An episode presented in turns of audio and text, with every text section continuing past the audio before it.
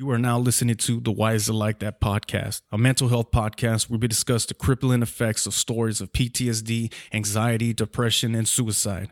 I'm your host, Trey Trevino, alongside your other host, Heath Garcia. We both suffer from PTSD, anxiety, and depression just like you. Together, we have over 30 years' experience in the United States Navy and seen firsthand effects of mental health on our society and asked the question, why is it like that? We share your stories to provide freedom and comfort to the people of this world that there is hope, that there is peace, and that we will all be okay. Today, we are discussing endurance endurance through the rough patches in life, the low times, when there is no light at the end of the tunnel, the long haul. Today, I posted an image on our social media of a person climbing the side of a steep mountain. It's not easy. Mental health is not a downhill battle. Everything is not always good, it ain't always gravy. It's gonna be hard. You're going to have to endure and break free from those hard times. We're only human and can bear so much. But with that said, there's always someone, no matter what, that is willing to help, whether it's your family, your close friends, or even us. Today, I'd like to share some stuff of what's going on with me in relation to the topic of endurance, and it's pretty deep.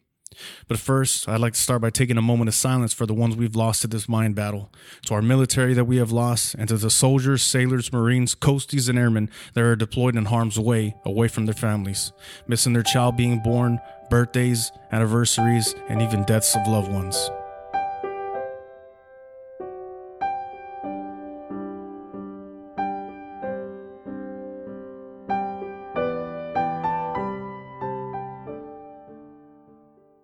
Not what y'all been waiting for. The Why Is It Like That podcast. Let's get it. I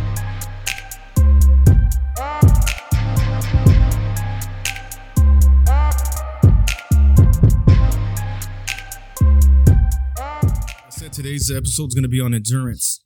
Um, the long hill battle, the long hill and the long haul on how to get through stuff. This was a good topic that uh, Heath Garcia, my brother in arms right here brought up at a group that he runs on uh, Sundays at the Living uh, Word Church here in Oak Harbor.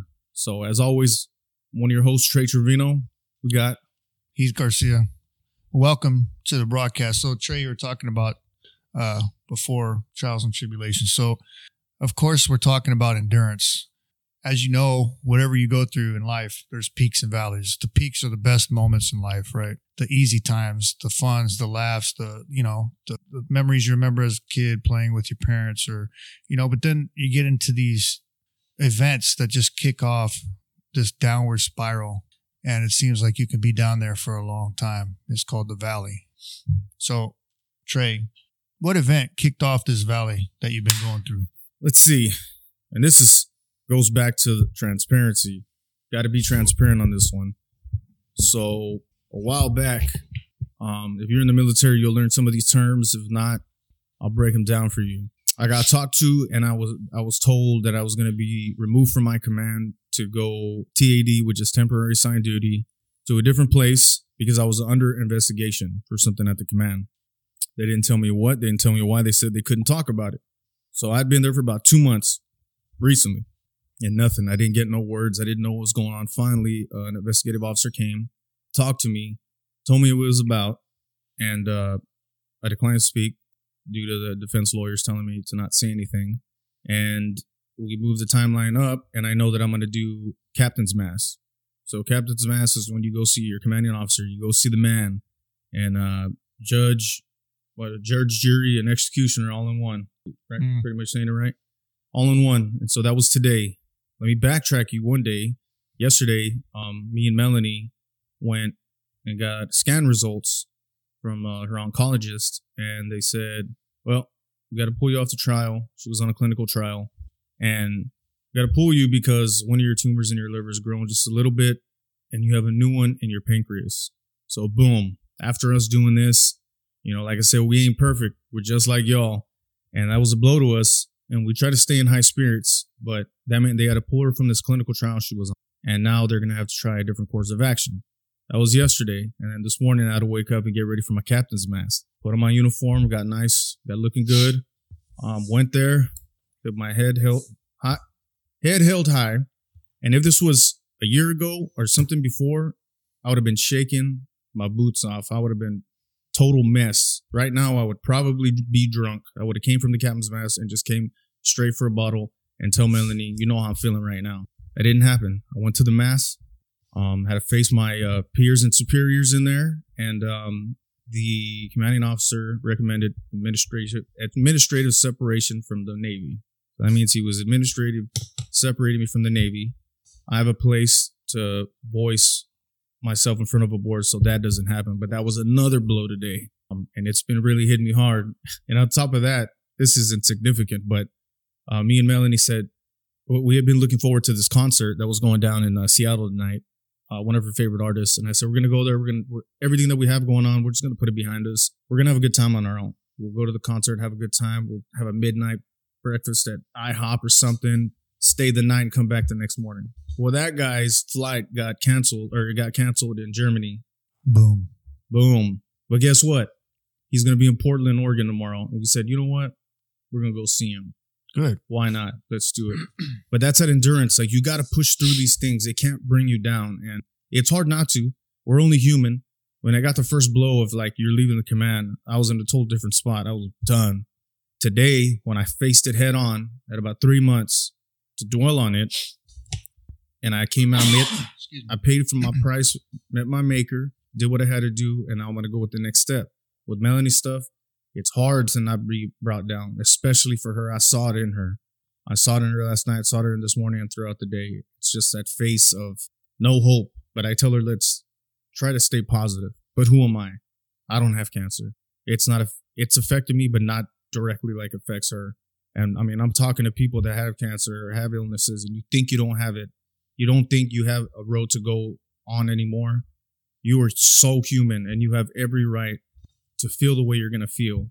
But just my advice is just to push on. So with me, I think I did a good job. I'd like to pat myself on the back today that I pushed through and I had the endurance to not let this thing bring me down. We have this podcast today.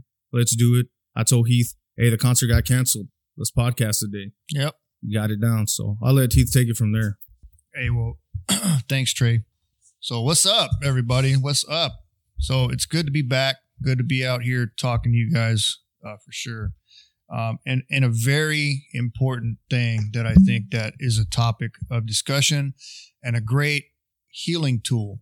All right, and that is the path of enduring the storm, as I'm gonna call it, the path of enduring the storm. So there's an initial kickoff event for Trey. That was the investigation, right?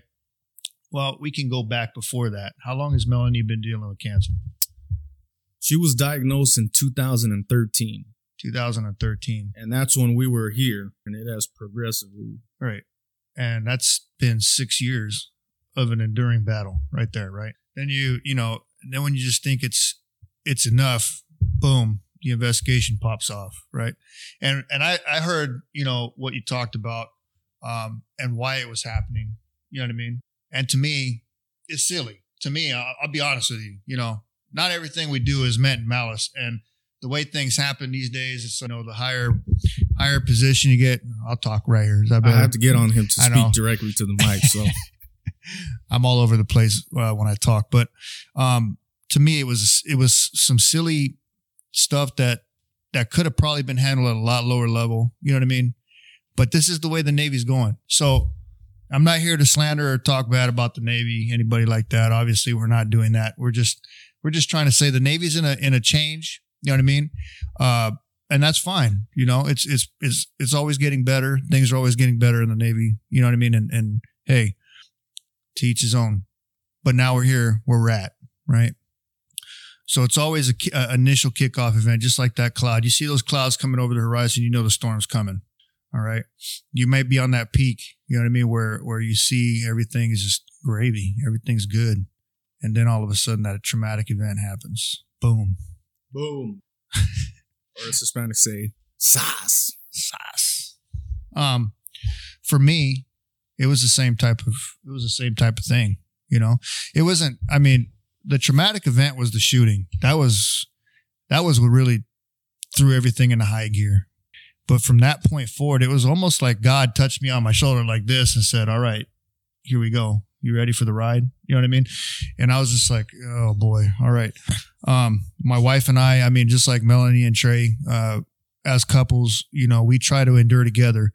And there's there's parts of it. I'll be honest with you that um, that tear apart our hearts. You know what I mean? Through the through the event on my side, her side, Trey's side, Melanie's side, um, and you at home listening. You know your side, your spouse's side, even your family. You know, and after the shooting, I thought, okay, I'm starting to heal up. Things are going to start getting easier. You know what I mean? Now I just got to concentrate on on walking, right? Getting getting back on my feet. Um, This dude was doing jujitsu with his leg all busted up. I remember he's on his knees because he can't walk. He's like, "Let's roll, BJ. Let's roll, Trey."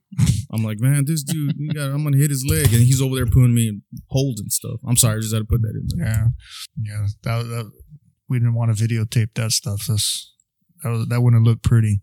But um, so I thought it was going to get easier. I was like, all right, now it's the uphill climb of healing. But that wasn't the only uphill climb that I was about to face. Um, you know, I, I've talked about it before, but and I won't get into too much detail, uh, obviously for for cer- certain reasons. But um, it was almost like the cold shoulder got thrown at me and I got face checked by it. I was alienated, put into a, I, I call it a broom closet, but it was a giant room, bunch of computers, and I just happened to be the only clown in there. Makes sense. And as a chief petty officer, as a manager, a senior manager for civilians, if you guys don't know what a chief petty officer does, for a senior manager to have no control over any of his people, his work environment, his shop, or his, you know, what he does, pretty much his store or whatever, if you want to think about that. That is like a punch in the face because that's what you've, that's what you're used to doing. You know, for a guy like me with 18 years in and Trey with 11, I mean, that's your, that's, that's what you know for that amount of time and for everything just to be taken from you. And for what? I mean, yeah, I get it. You know, I get the investigation had to happen for legal reasons. We all know that. You know, there has to be protocol in place. There has to be investigations completed, et cetera, et cetera, to make sure that everything happens in the best interest of all parties involved. The Navy, you know, the police department, my buddy's family, me, you know. And um I'm I'm good with that. But here's the here's the hiccup. They had me literally sitting there for seven months, Trey. Seven months with no interaction. I couldn't talk to any chiefs. All the chiefs were told, check this shit out. And I heard this from a chief himself, and I, I won't put his name out there. You know what I mean? But he's, God bless his soul. He is retired. He is doing good things. He hits me up all the time. He moved out of state. He doesn't even keep in contact with the military no more because he knows how, you know what I mean? How it was going out the door for him. And he's just like, brother, I'm sorry that I had to not talk to you, but we were instructed not to talk to you, to be straight up honest. Nobody was allowed to be in contact with you. And for, for anybody, especially civilians out there, right? Be- and military members alike, when you're told that and you're walking around and nobody wants to talk to you, that is the worst feeling in the world. We talk about suicide prevention and suicide such a hard topic. I'm telling you right now, I've never been so suicidal in my entire life than in those seven months. And I talked about my my previous attempt, you know what I mean, at at the at the hand of of a gun on our last suicide episode. But I'm just talking straight out, like I legit had those thoughts again. And they weren't going away. And it was stronger than ever. And the only thing I could think about was the guilt of if I did it, who I was leaving behind, what kind of catast- you know, catastrophic type of stuff would happen, or just the stigma. You know, I, I didn't want my. That's one thing you got to think about. You know, the guilt of it is like, dang, you know, bam, I do it right, and my wife's got to go to work. Everybody's looking at her like, damn, you're the you're the yeah you're the you're the chick woman. that yeah you're the chick that his her husband blew his head off. You know what I mean? And then your kids. You know, you think about your kids going to school. Ah, yeah, your dad killed himself. You know what I mean? And crap like that. Well, and it's a it's a sad thing, but the legacy it leaves behind for your name. Oh yeah, terrible. That's all people remember. Yeah. Not everybody, but I'm just saying like people that like the people that know you deeply, that's not what they're gonna remember. But the people that know of your name or like see you in passing or anything like that, that's the legacy that gets left behind. Yep. So I think that's what, you know what I mean? and the goodness in my life that I had going on for me is what kept me away from it. But I went through a lot. I mean, that investigation lasted for seven months. Found not guilty after. So I could I could tell you all this stuff, right? Commanding officer tried his hardest. He set me up. I mean, the dude set me up clean. He didn't do NJP because he knew with NJP, which is non-judicial punishment That- for that's what I had to do. right, that he knew that he couldn't take a rank. You know what I mean? He couldn't separate anything like that. So what did he do? He set me up for summary court martial. And for you guys that don't know what summary court martial is, it's a trial. However, picture a trial with no judge, but a regular person. You know, it might be a a, a blue collar worker. You know what I mean? High up on the pecking order. So it's, Uh, it's so in that one, it's not a military judge, No, it's a, it's a military Okay. line officer but not a JAG. but not a JAG. So has no legal experience. It's pretty much like a glorified captain's mast with a line officer that can bust you down at that point and take your rank from you. So they set me up. Oh, and then here's the kicker too, right? So, and we're talking about a valley here. So I'm just kind of going through a little bit so you can kind of understand what I mean by a valley of just nothing but repetitive bad crap that just keeps happening to you, right? You don't get a jury. The line officer makes the decision on if you're guilty or not and you don't even get a lawyer in your corner to talk to you. So you're pretty much proving your own case against somebody that has no judicial power or experience. I took the case file. The captain announced that I was going to summary court martial in three days from when I had to sign the paperwork. That's a lot of time to prep, isn't it? Three days. Luckily, God had to be with me because I called the uh, DSO, which is a defense attorney down in a, a totally separate area. And he said, you know what? That is totally not right at all. Let me make a phone call. I'll call you right back. And he called me back within 15 minutes. He said, all right, I got it pushed back an extra three days. So you have six days to prep. He said, send me your file. So I did. And he gave me some key pointers to look at, you know, and I still had to scrub all the paperwork. I had to, I had to present my case against the charges. Well, I did.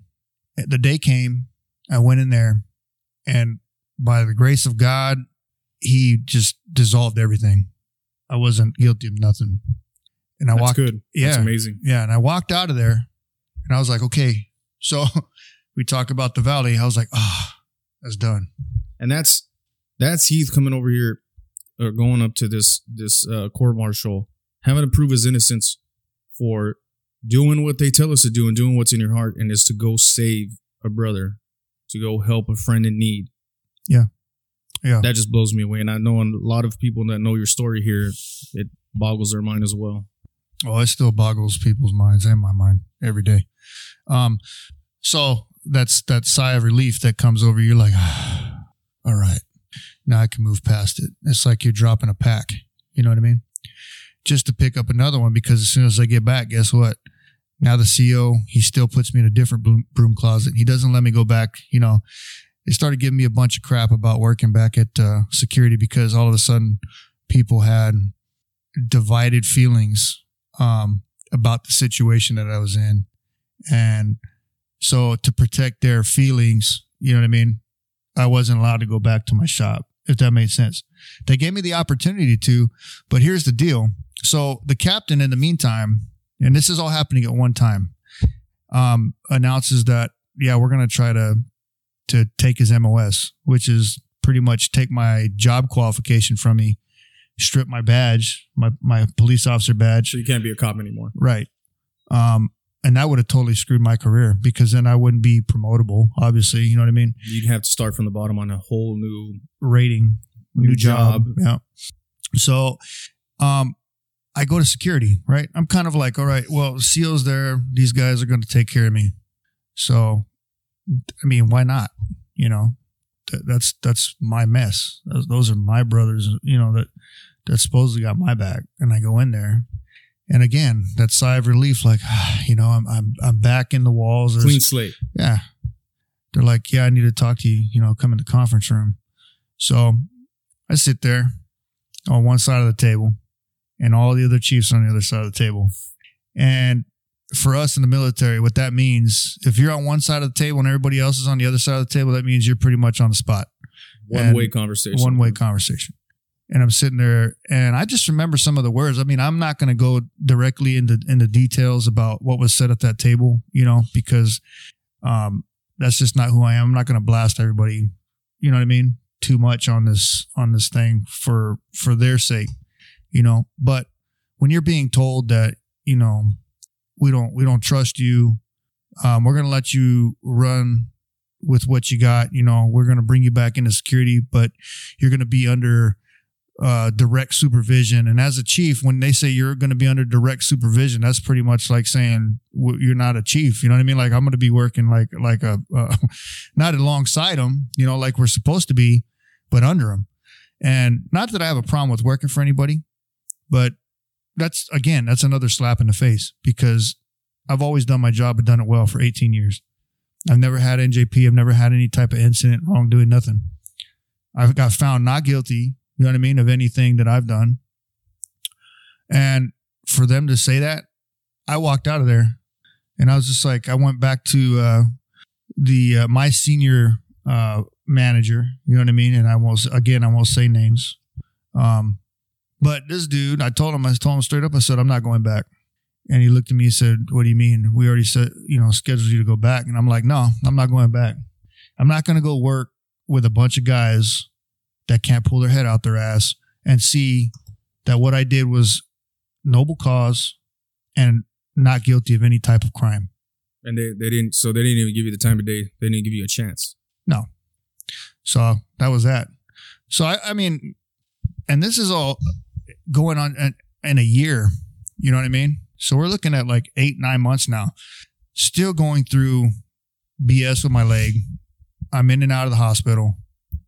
I mean, I had issues with with the healing of the back where my Achilles was, you know, my tendons, um, with skin grafts and things. So I have to go. I had to go back in for another skin graft. You know what I mean? Just the repetitious crap of having to dress it every day. You know, can't shower, can't do this, can't even walk right. You know, um, plus the embarrassment of not being able to work in your own rate. You know, and you're still having to to prove that to everybody. It's like you feel alone. You know, I was scared. I was I was pretty lonely, you know. My anxiety was through the roof. I mean, I was losing years on my life, if that makes sense, because I was so just worried about everything, you know. And so I started doing some things to try to cope, and that was what we were talking about with jujitsu, right? And that seemed like a way out of it. And believe me, I love I love getting on the mats and rolling at Wakazashi. You know what I mean? Those guys over there are a family. They always treated me like a family, and I just I love training with them. You know, those are my people, um, for sure. And I just remember I went and I was rolling, and I like like Trey said, I was crawling on the mats. I couldn't walk. I, you know what I mean?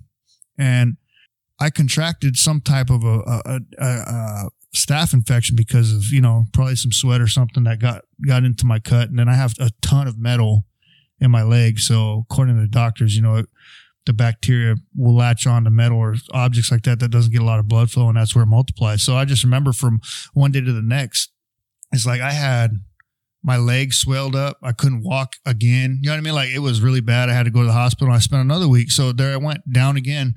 Had to get, I mean, my whole flap cut open, cleaned out, meds for three months. I was on uh, injectable IV med. Like I had a legit peg in my arm where I had to inject twice a day liquid antibiotics, and then I had to take pills, and this lasted for four months. I, I still haven't returned to to jujitsu because of the fear of that. You know what I mean? I, it, and and also because I wanted to make sure that I was good, uh, like healed up, wise skin, and all that stuff. You know, but I, it's just that was one of the coping things. It's just like, so I guess not trying to drag it on and on and on, but it was just like one blow after the next, boom, boom, boom, boom, boom, and it's like trying to swim in a storm, man. You know, it's like you take this breath of air, you're like, oh, you know, and then all of a sudden, right into right into under the water again, and now you're holding your breath, and you're wondering, you're looking at the surface of this water, and it's not getting any lower, so you can get to the surface to take that breath again. You know, you can't get back to that peak. Yeah, sometimes you can't even feel like, or like you're finally there. You know what I'm saying? And your lips can maybe you get a little bit of that air and it, you're back down, drowned, gone. I can't. I mean, I spoke on what happened recently, but yes, Melanie's had cancer since 2013. and it's it's been like this, like good news, bad news, good news, bad news, good news, bad news, and along with that, I know it's affecting Melanie directly, but with me, I would ride that whenever it came to my emotions or what I would cope with or the bad shit that I would use for that, and it would just I could never push. The only thing that would give me that push to to get back to the top of the hill was just like uh, good news. It wasn't myself. It wasn't looking into myself and being like, look, I gotta, I gotta face what I'm doing right now. Not talking about my machismo and like I'm gonna be tough. I'm gonna do it on my own. Because there's a lot of times, and we've spoken on this how how that happens, but only until recently, like I said, I've been able to look deep inside and really just help myself. Yesterday, Melanie's like, "What's wrong with you?" I'm like, "What do you mean?" She's like, "You don't even look like you're sad." I'm like, "I'm sorry. Like, I know what's I know what's what it looks like and what can happen, but we have to maintain a positive attitude no matter what, no matter what." And then today again, she was looking down just because of yesterday, and then the, you know the mast today, and I told her I understand, and it's this is my fault on that end. I said, we got to stay positive. We got to live in the moment and enjoy what we have today. She's like, man, I don't know what kind of happy pills you're on or what.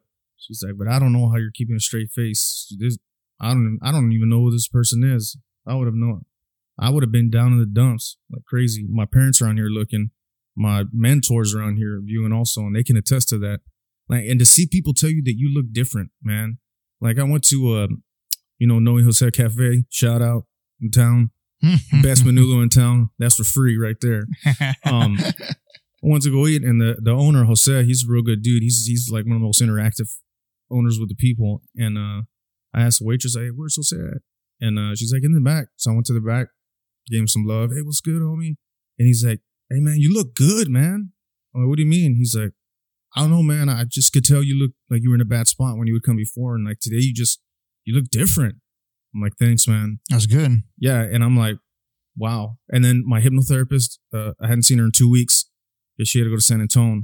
And I saw her last week and she's like, you look different. Like these people are just like, you look different. And That's it's all in the eyes. I know it's all in the eyes. Like, Well, think about it. It's like, like I said, you're carrying a pack, and for anybody that's carried a heavy pack, you're going up this, and you, and and just picture it, trying like that, like that picture you posted earlier, the of the uh, the hiker going up the mountain. You know what I mean? You got this heavy pack, and you're trying to walk up this mountain, and it starts getting hard, man. You know what I mean? You get tired. You get. It's like you're you're everything that's in you starts to get drained, and you have to carry it on. You have to carry it through. You know. Um, shout out to Johnny Haynes. He was our guest last week. We got a lot of good feedback on, on our last episode. He's tuning in right now. If you have any questions for him, just comment on there. Yeah. Hey, Johnny. Um, so that was the valley. Now, for me to turn this whole thing around, I mean, I, dude, there was times where I'd ride. I kid you not, because my wife's my caregiver, and um, she took me right. She would take me to the hospital on my truck, and I remember I couldn't sit in the front. I had to be in the back because I had to keep my legs straight. You know what I mean? Because of the braces and stuff I had on it. And I remember I'd be just dri like she'd be driving me, and bro, I'd be like, she wouldn't hear me, but I'd be like bawling my ass off in the back seat because I felt so crippled, man. I felt so mentally just destroyed. You know what I mean? And and I had so much anger in me. You know, it's just like I wasn't who I was supposed to be. You know, and that peak started to happen the moment I started being transparent with myself, and not saying that I came all out and just you know, it took a lot. It took counseling at first. You know, working some CPT stuff with uh, my psychotherapist, you know what I mean, for my, my PTSD doctor. Um, after that, it's just, it started to climb a little bit, but I wasn't getting out of the hole yet. And then what really kicked into high gear was when I went to inpatient. I started doing the EMDR stuff. But um, again, we're looking at another six to eight months, just regular therapy. Then inpatient was two months. This whole process took about two years and I'm still not done with it yet. You know what I mean? But today, there's no more shame. I'm transparent about my problems, about what I feel. You know what I mean? My wife and I's relationship has definitely improved. It's not perfect because I don't think anybody's is, but as far as our communication and things like that. Yeah, we have a little bit to work on, but it's getting way much much better. I think it's it's mainly taken the part with me to get it worked out. If that makes sense, like she's there and she communicates how I reciprocate. You know what I mean? So if I if I give her the if I give her the transparent information that that she needs to hear, she'll give me that support that I'm looking for, you know. So just things like that. But through this whole process, even like during the podcast startup and stuff like that, these are all ways that I've helped cl- climb this mountain. And so we were talking about this topic in our church group and Living Word um, with the, um, yeah, no problem, with the uh, topic of enduring the storm, right? And for you know for those that attend and that are listening in tonight um, thank you all for for being there in the group um, and making it what it is. Um, it's a it's a trauma group so everybody's welcome to attend. And i've just the last episode by itself i learned like so much stuff about the people in that room. Uh, it was humbling. It was almost you know in a sense it was almost it was spiritual and it was almost magical, you know, and that's how I feel about it. But we started talking about key points, and I made a I, I made up a, a kind of like a round robin discussion, and we talked about a moment that we had for endurance, like just it didn't have to be anything traumatic. It could have been like sporting event, uh, anything like that. That just tested their endurance and what they were feeling in the middle of it and what they felt afterwards and I re- uh, I rationalized it with my own story that I just told you inside, and I also told them about an experience I had in training um, pre MA back when I was sitting in a bunch of cold salt water. You know what I mean? Trying to trying to be a SEAL. The BUD/S drop out. Mm. But I didn't know that. Yeah. So I was telling them the story of, of sitting in the surf, and the water in San Diego is cold, freezing and you're sitting there and they make you sing songs and they and they the instructors are very cordial which is scary because they talk real real quiet but they get in your head and they start picking at you. And your own mind is what defeats you in BUD/S. That's the whole test is of the mind you know?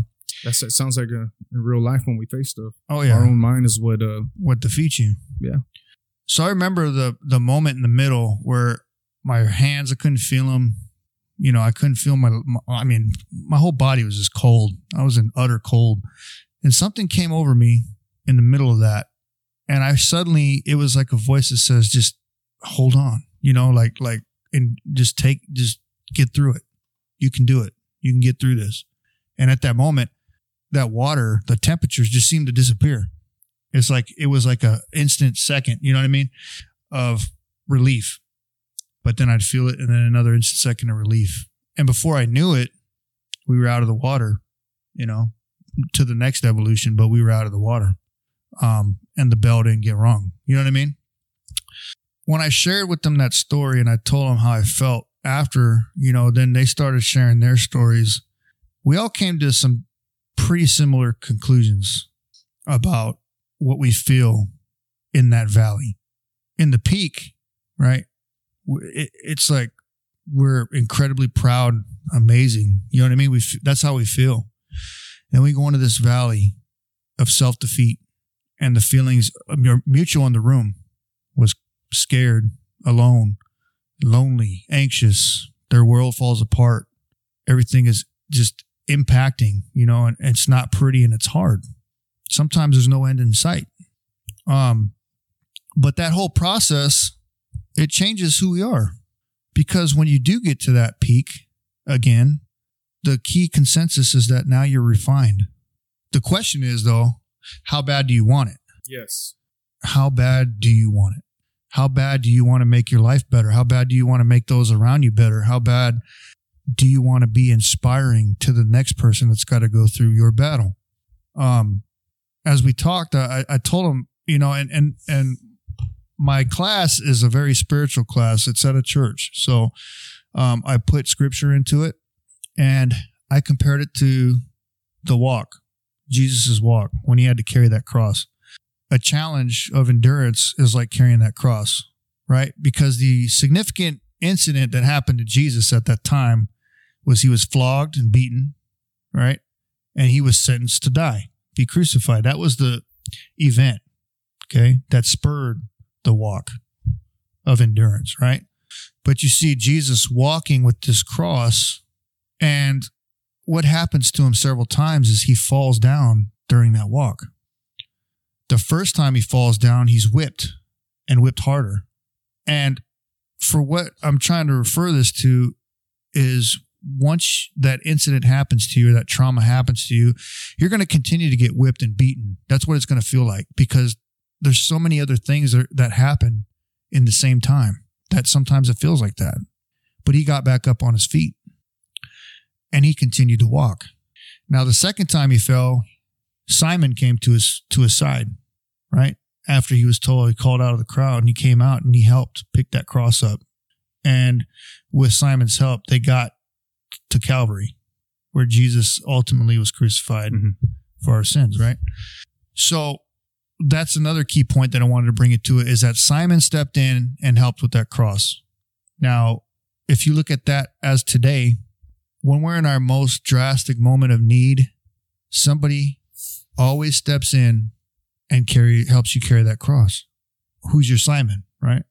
Who steps in to help you carry that load? For me, looking back, there was many people put in my path that you know, and I'm a very spiritual man. So there's a very, there's a lot of people put in my path to help me through it. Um, Matt Evans, he was put in my path to help me through it.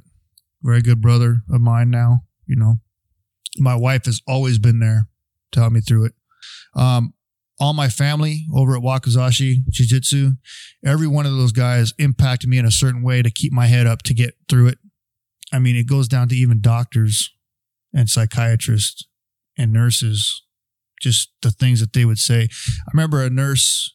Not, he wasn't even a nurse. Check this out. He was just a guy that's that that had a mop and he would clean the rooms. He'd sanitize the rooms. Yeah, yeah, yeah. But this dude, I don't know what it was about him, bro.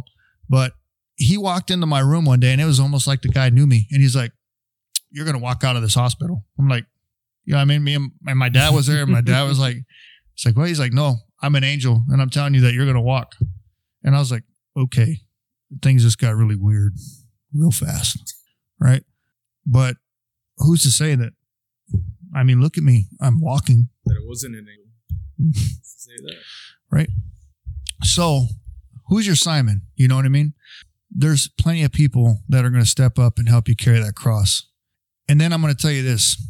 There are the snakes and there are the there are the ones out there that that don't want to help you. And it might sound cliche what I was telling my group, but you remember the movie uh, The Passion of the Christ with Mel Gibson when Jesus is, is walking to Calvary and he's carrying that cross, and you see Satan on the side walking parallel with him, and he's just laughing at him the whole time. And it's like that. That's that moment in the valley where you're self defeating yourself. That's how I, that's how I thought about that. It's like He's sitting there laughing at him the whole time. That's what we do to ourselves. We laugh at ourselves the whole time, or we'll we'll we'll talk so down about ourselves in our own mind that guess what? We either give up, you know what I mean, and and we don't complete that trial, or it just makes us stronger. For me, there's a lot of people that I real quick learned were not ever supposed to be in my life. Got to cut those cords. Yep. But now I'm talking to you and I'm telling you my story. And Trey's talking to you and telling his story. And the part about it is this is what helps. This is what helps you guys back home right now or listening in. This is what helps you during that valley that you're in. I'd really like to see comments come in, you know, and and and see if we can answer questions or or see if we could talk uh, uh, anything or answer any more questions from us. You know what I mean? Give us your your take on endurance. Yeah, why is it hard? Why is it hard to endure the pain? Yeah, what, what the, makes you know? Is there certain things out there that that you went through personally that we're not maybe thinking about that that we can tie into this discussion? Think of some questions right now. We're gonna take a five minute break right quick. Think of and uh, collect your thoughts on endurance and just hearing what our story was. We'll take a quick five minute break, post those questions, we'll put them together, and then we'll do a little Q and A right now. Sounds good. Alrighty. All right, guys, we are back from our break. Appreciate giving us that little bit of time. Got to re up the coffee, get some water, get the juices flowing again. So we had um Saul. Saul, but Johnny Haynes give us another shout. Let me pull him up right quick. There we go. Johnny Haynes said, one word faith, that things will get better even when you can't see it. Without my little bit of faith, I never would have made it through through what I did. And y'all heard his story last week on what he did. Well, it was just that faith, that little bit of faith, that little bit of what is in you to get through it. And I'd like to address something. Also, I, I got an, uh, an email from, uh, I don't know if I told you this last week when we were saying, um, don't do it. You know, when it comes to suicide, it, it shouldn't be like, I'm not going to do it because of my family. I'm not going to do that. You should find one you should find something in yourself to not do it. Um, uh, I got an email saying, well, what if that's their last string of hope to not commit suicide is just to think of their family? So we weren't saying necessarily don't do that.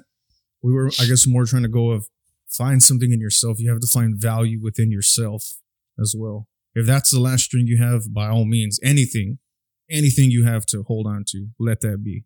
So we got a question. You got the question on your phone, or you want me to read it from here? You can read it right there.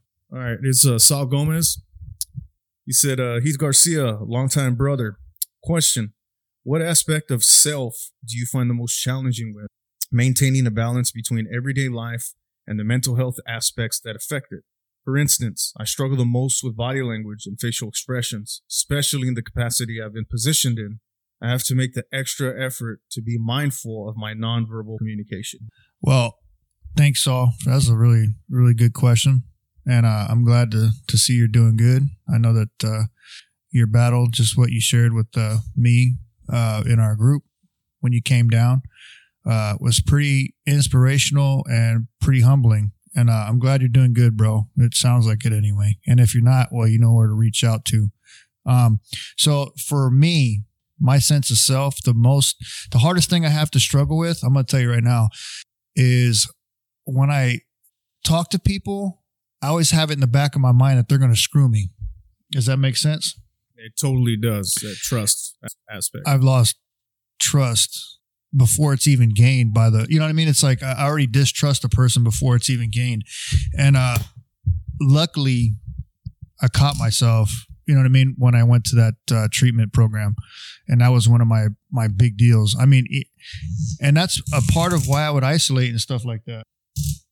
Um, but I think the the when I recognized it, the best way I could control it was to just not. It's hard to say it like this, but just not give into it. I had to legitimately sit there and self talk my way out of not trusting somebody you know what I mean? I had to be like, okay, I don't trust this person, right? In the back of my head, I don't trust this person. But why don't you trust them? You know, they're just trying to help you. This is what they're here for. They're not here for any other thing. You know what I mean? They're not trying to gather some some information on you or something like that to to go and bring back to your, you know, your command or whatever to to try to get you in trouble or they're not, you know what I mean? So it was a lot of positive self talk that I had to do, a lot of breathing. I learned a lot of breathing exercises and journaling, writing. And then I, I always refer to it as a third person, but I'd have my little spot eye out here. And whenever I, you know, it, it's like you have to constantly practice that too. So like you have to look at yourself from a third person point of view and just practice that and see how am I doing, you know, from the outside looking in and just picture yourself. You know what I mean? It's like that third eye in the back of you that just kind of watches out for yourself. Um, that's how I've been able to manage. Does that work all the time? Eh, you know, sometimes it is, sometimes it doesn't. Sometimes things fall apart, but I end up picking it back up and rolling with it. Does that make sense? Um, what about you, Trey? I'm sure you got some type of, you know what I mean? Um, well, see, people tell me I got this resting asshole face and I don't try to do it. It's just it's just there. I might just be concentrating on something or delving into something deep in my mind. Mm. And for self, I like to think I'm a humble person. I like to think so. I hope I am. That's a big thing to me. But that's a hard one. It is. That's a hard one for me right now. I'll tell you another thing too is I talk really loud, and that's it, it's almost commanding loud. Like I'll say something like really mellow, or at least I think it's mellow, and you know even my kids will tell me, "Dad, why you why you yelling?" I'm like, "But I'm not." you know what I mean? Nonverbal, nonverbal communication is huge because Melanie knows. Like if I'm upset, these jaws just start looking like boulders on the side. Start clenching. Start clenching my teeth, and I don't even Yeah. mean to do it. She's like, "Oh, something's bothering you." I'm like, "No, I'm fine. I'm fine. I'm fine." And they just, I'm just grinding up them teeth, dude. and like I said, I got the resting asshole face, and I ain't even trying to do it. And like, I remember the command, like my my ordies, my shop, those are my people, and they're like, "Man, man, we love you, chief," and this and that. They're like, but other people in the command, like, they're scared to come up and talk to you. I'm like, why? Because they say you look mean, like you just want to get mad at them. I'm like, do you tell them to even if they got to know me how I am? They're like, we tell them. I think that's that's a permanent thing with with certain service members. You know what I mean? Especially the, the longer you have in and the more conflict you've seen. I think that uh, I think that just happens naturally. You know, I think that's what they call the thousand yard stare. You know what I mean? You got guys from from Vietnam probably can attest to that kind of stuff. You know, yeah, you could see it in somebody's eyes. I always say that. Well, I think that you can see it through their entire body language, exactly what they've been through. I, firmly believe your our eyes, well, they tell everything. Mhm. Your eyes are like, and I'm not just talking like a philosophical, mental thing. I'm talking about like physically. Your eyes will be bloodshot. You get them bags like I get usually under here. Like your eyes cannot hide what is Nah. going on with you. Yeah, I mean, we want, I appreciate that, Saul. That's a homie. We went through a season together. Got one from uh, Elgin, homeboy Elgin. Like he said, uh, I think focusing on the positive aspects in your life, even down to the little things, can help realign someone on the right track. Resilience depends on the state of mind. Well, thanks, Elgin, for the comment. And let's talk about let's talk about resilience. What is resilience? You know what I mean? This peaks and valleys thing, getting through it, Yeah. resilience. How much can you how much crap can you legitimately take?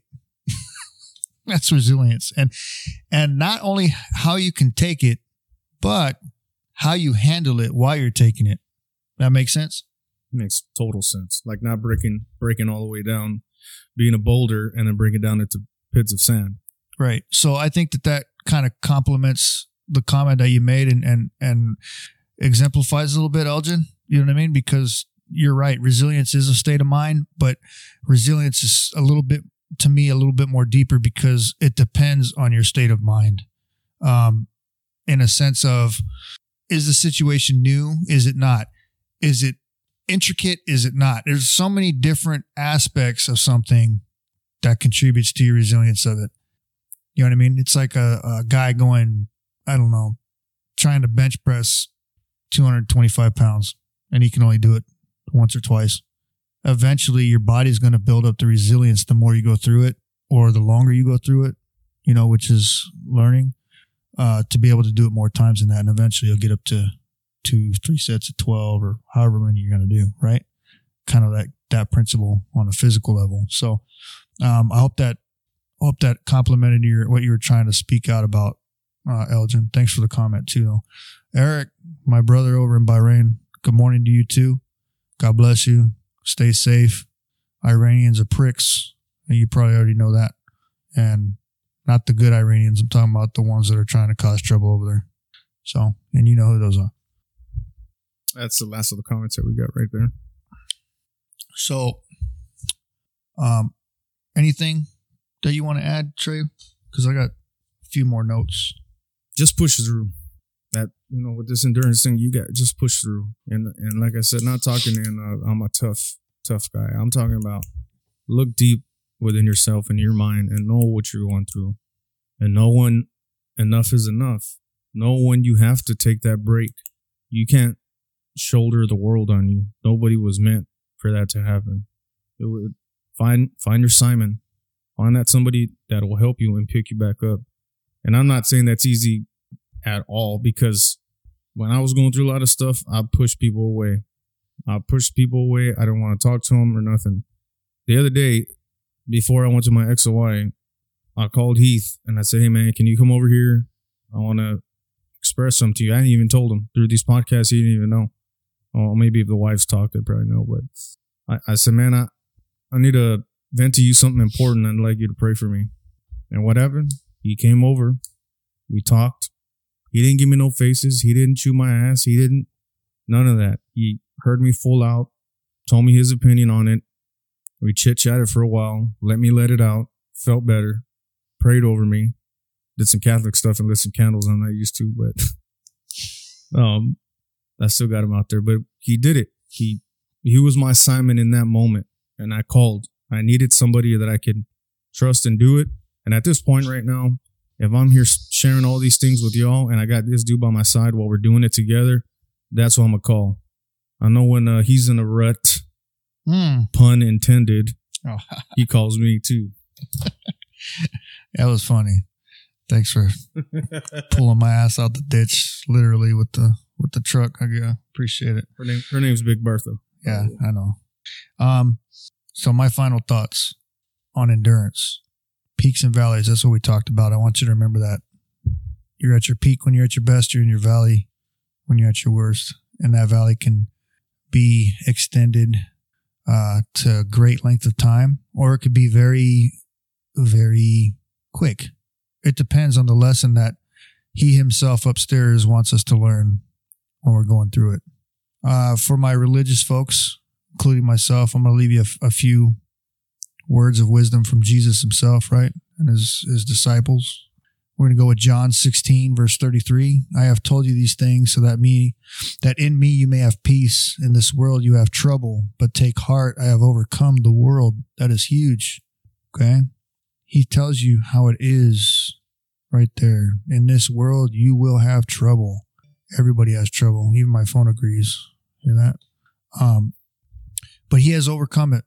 Like I told you, he did that walk. He did that walk of endurance, and he did it for you and I. So who are we to quit our walk of endurance when he puts us to a trial or a tribulation that uh, tests everything about us? You know what I mean? Because all it's going to do is make us refine. How bad do we want to be refined? That's the question you got to ask yourself. How good of a person do you really want to be at the end of it? Do you want to give up? I don't think you do. And when you really feel like giving up, because I think me and Trey here at this table have felt like giving up plenty of times. I know his wife's probably felt like giving up. I know my wife has probably felt like giving up on me. I know there's a lot of people out there right now that feel like giving up. I'll never give up on you. That's why we're doing this podcast. Jesus will never give up on you. That's why he carried that, that cross to Calvary and he died for for us on that cross, period. Because he never give, he never gave up on you. 2 Corinthians 1 verse 3 and 4. Praise be to God and Father of our Lord Jesus Christ, the Father of compassion and the God of all comfort, who comforts us in all our troubles so that we can comfort those in any trouble with the comfort we ourselves received from God. Remember that. We com- who comforts us in all our troubles so that we can comfort those in any trouble with the comfort we ourselves receive. Reciprocate the comfort, reciprocate the help. God demonstrated it. Now we must walk it. So reciprocate it. Help each other. Who's your Simon? Romans 8, 38 and 39. And this will be the last one I'll leave you with because, like I said, I want all of you to get something out of this. For I am convinced that neither death nor life, neither angels nor demons, neither the present nor the future, nor any powers, neither height nor depth, nor anything else in all creation will be able to separate us from the love of God, and that is in Christ Jesus our Lord. Nothing, nothing, no pain, no amount of anything in this world will ever separate you from His love. Remember that He loves you. Remember that you have brothers and sisters out there. You have a Simon out there that's got your six. Remember that there's somebody else out there going through the same type of pains or tribulations that you're going through, and that we must reciprocate it. We must reciprocate the help. We must reciprocate.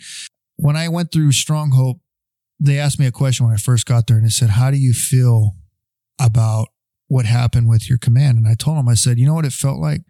It felt like we were running and gunning, and everybody, I helped everybody over that wall and I got pinned down in a firefight because nobody threw their hand over and picked me up.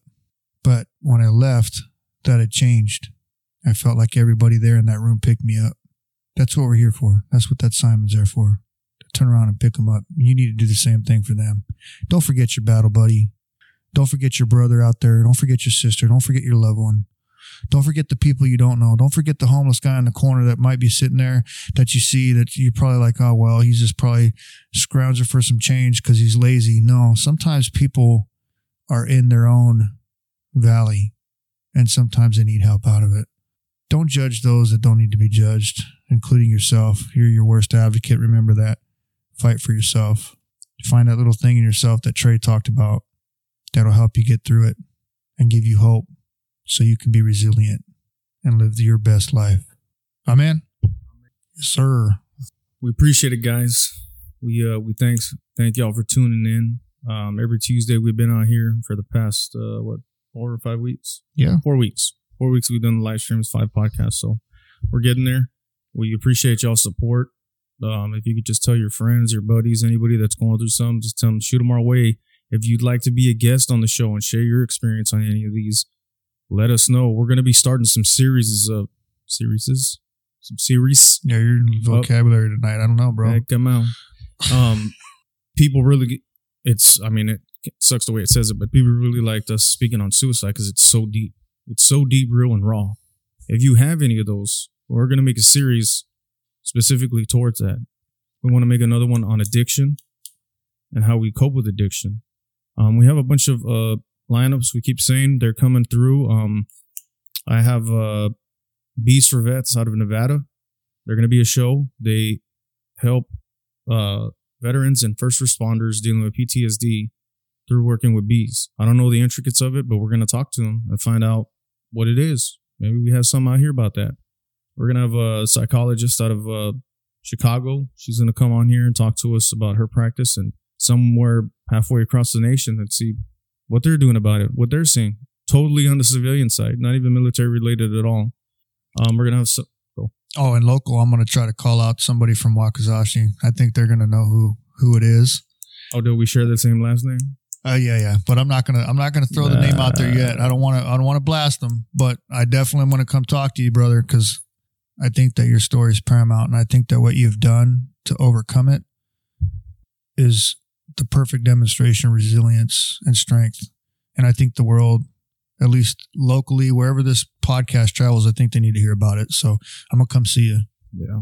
Well, we have uh, motivational speakers from Australia. They're going to come on here. They have their own.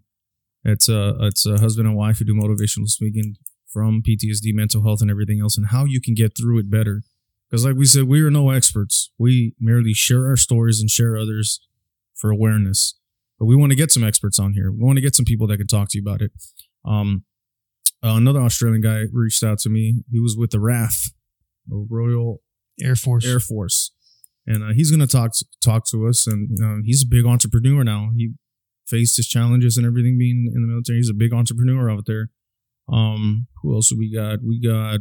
I recently had somebody reach out to me on uh on uh, email that he dealt with his anxiety and everything with a with a porn addiction, and it really crippled his. And I know we think about that and we kind of throw it off like, nah, everybody watches porn, but there is an addiction with it.